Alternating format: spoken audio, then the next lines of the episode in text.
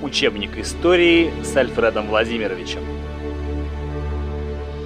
Подкаст для тех, у кого нет времени читать учебник.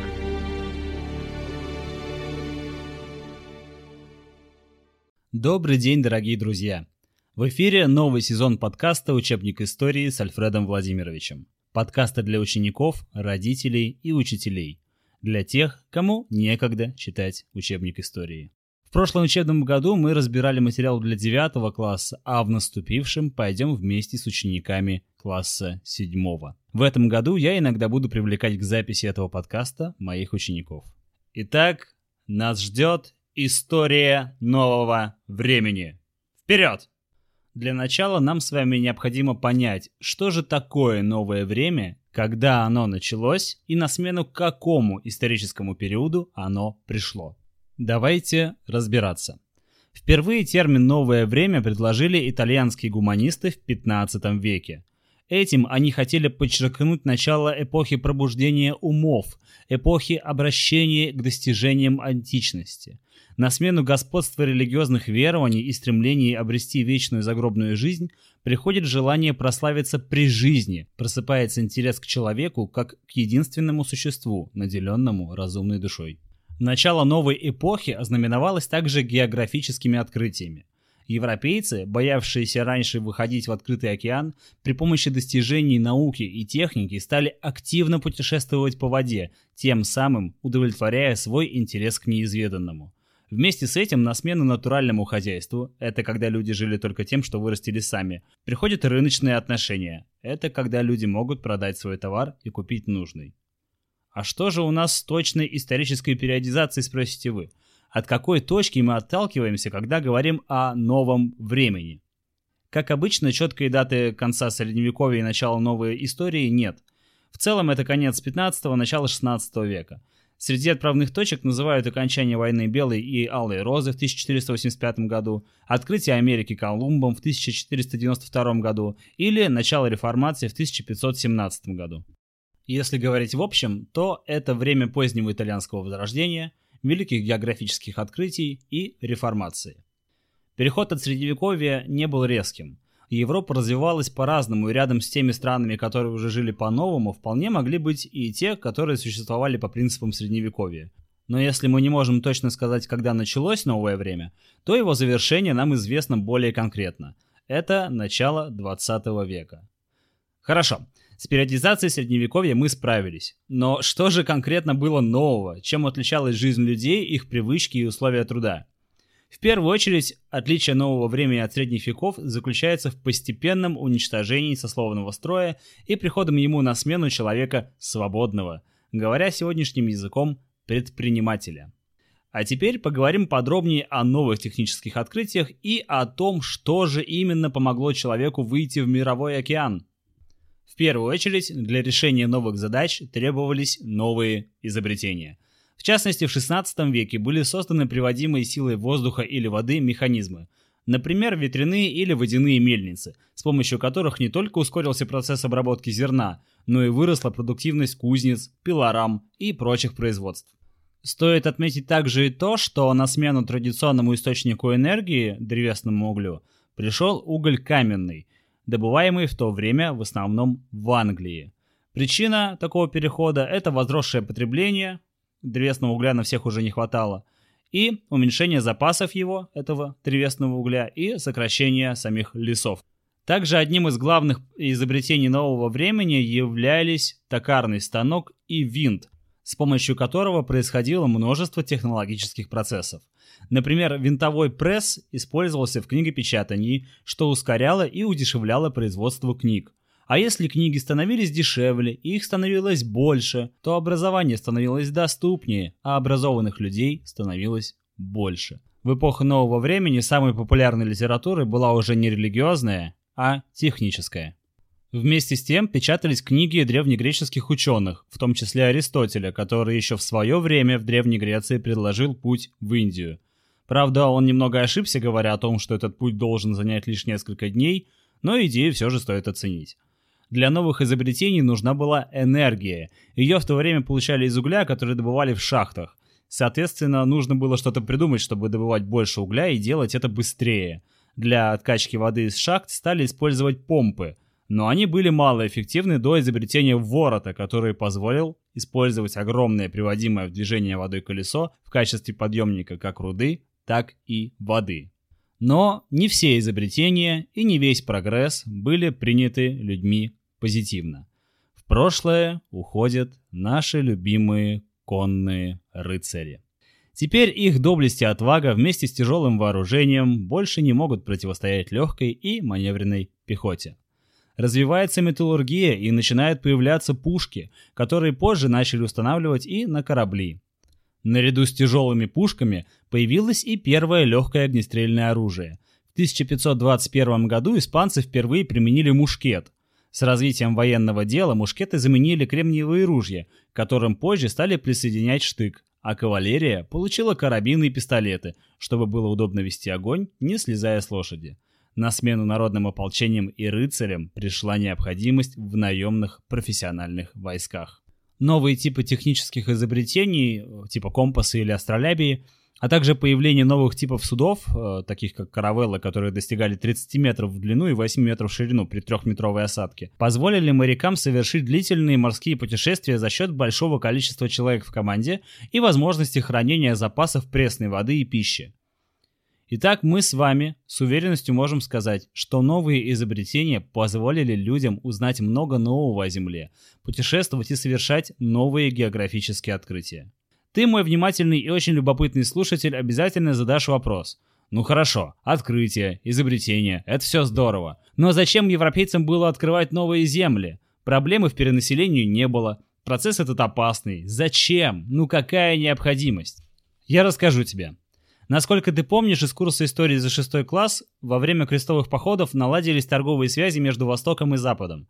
Восточные пряности, в частности перец, были буквально на вес золота. Конечно, для покупки этих товаров необходимо было иметь много денег. И вот с этим-то в Европе были проблемы.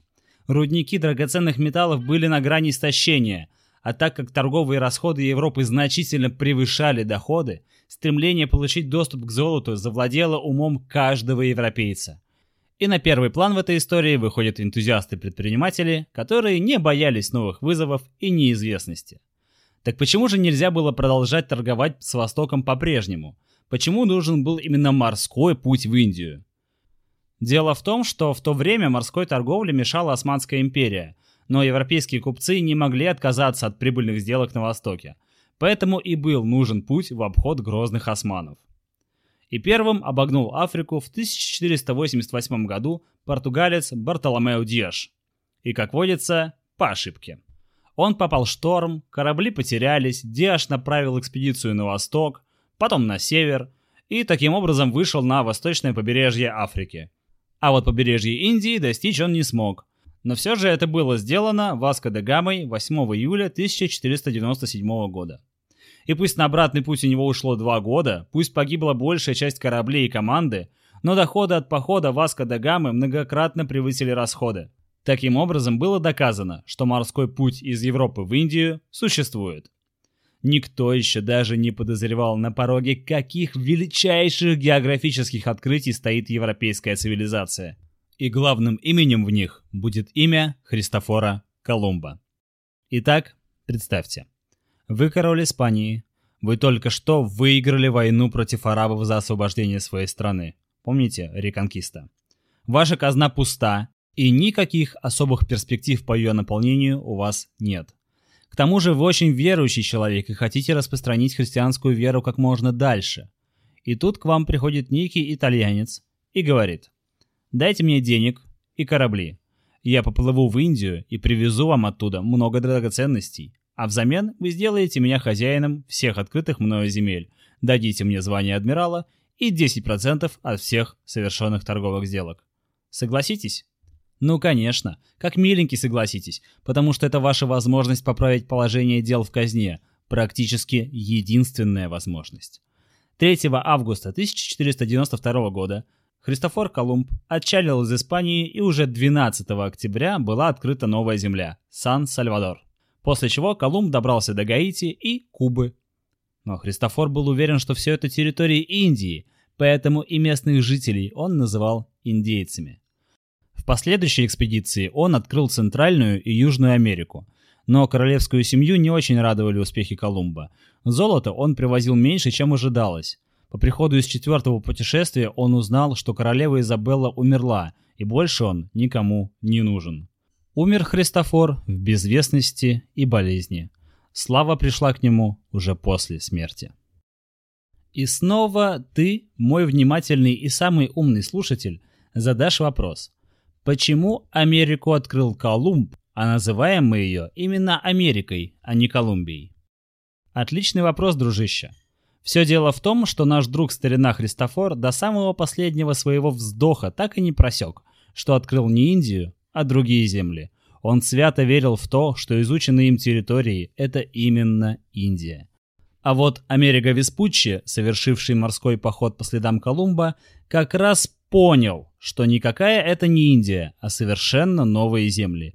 И вот уже его именем и названы оба континента. Итак, желание найти новый морской путь в Индию привело к невероятным географическим открытиям. Были открыты новые континенты. Но это был еще не предел. Тебе, мой дорогой слушатель, наверное, сложно представить, но в то время люди были уверены, что Земля плоская, а Солнце вращается вокруг нее, а не наоборот. В наше время тоже есть такие люди. Не общайся с ними, они нездоровы. Так вот, осень 1519 года. Испания, Севилья. 265 моряков на пяти каравеллах под руководством Фернана Магеллана выходят из порта и направляются на запад, чтобы обогнуть с юга открытый Колумбом континент и найти путь на острова пряностей. Через год они вошли в узкий пролив и, преодолев его, вышли в неизвестный океан. За время похода океан ни разу не испытал экспедицию штормом, поэтому был назван Тихим.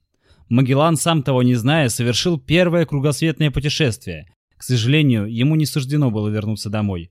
Он погиб на одном из островов Тихого океана. Из пяти каравелл только одна вернулась в Севилью, неся на своем борту груз пряностей и 18 еле живых матросов. Так, благодаря экспедиции Магеллана всем плоскоземельщикам был утерт нос. С тех пор и навсегда всем известно, что Земля шарообразна. Ну а следом за первооткрывателями в новые земли ринулись в поисках счастья обедневшие рыцари, христианские проповедники, авантюристы и предприниматели. Процесс завоевания открытых земель назывался конкистой, а сами завоеватели стали называться конкистадорами. Девизом была фраза «Бог, слава и золото», что в полной мере отражало их цели. На своем пути конкистадоры грабили местное население, истребляли и порабощали целые народы – Наиболее ярко проявили себя на этом поприще Эрнандо Кортес и Франциско Писарро.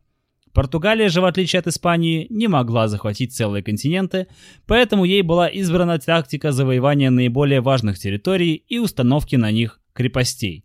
Таким образом, португальцы добрались даже до Японии и Китая, покупая у них шелк и фарфор. А теперь вопрос, мой внимательный и вдумчивый слушатель. Почему эти открытия названы великими? Даю тебе несколько секунд на размышление. На самом деле, открытие новых земель – это не конечный итог морских экспедиций Колумба и Магеллана. В их результате люди получили новые знания о Земле, узнали о том, что она шарообразна, о том, какого она размера и какие люди ее населяют. Все это являлось толчком к развитию самых разных наук, но в первую очередь астрономии и географии. Наряду с золотом и драгоценностями, кстати, вновь открытые земли подарили Европе такие привычные сейчас продукты питания, как картофель, томаты, фасоль, треску и селедку. Европейцы же подарили местному населению лошадей и болезни, от которых индейцы массово вымирали из-за отсутствия иммунитета. Таким образом, эпоха великих географических открытий, в том числе положившая начало новому времени, сблизила не только восточные и западные миры – но и по сути два типа общества – традиционное и индустриальное. И с тех пор мир уже никогда не будет прежним. Но это уже совсем другая история. Итак, дорогой друг, мы познакомились с началом эпохи нового времени. Определились с его периодизацией и основными событиями. На сегодня у меня все. Жду тебя совсем скоро, когда мы будем говорить про абсолютизм в Европе. Если тебе понравился этот выпуск, то не забудь подписаться на подкаст и поставить лайк. И самое главное и самое важное, что ты можешь сделать для того, чтобы как можно больше людей услышало учебник истории, поделиться любым выпуском этого подкаста в твоей любимой социальной сети. Слушай нас на Яндекс Музыке, Google подкастах, в Spotify, ВКонтакте, на Кастбоксе и в Simplecast. Истории будет еще очень-очень много. Ну а сейчас я с тобой прощаюсь. Всего тебе хорошего и помни, что история – лучший учитель, у которого самые плохие ученики.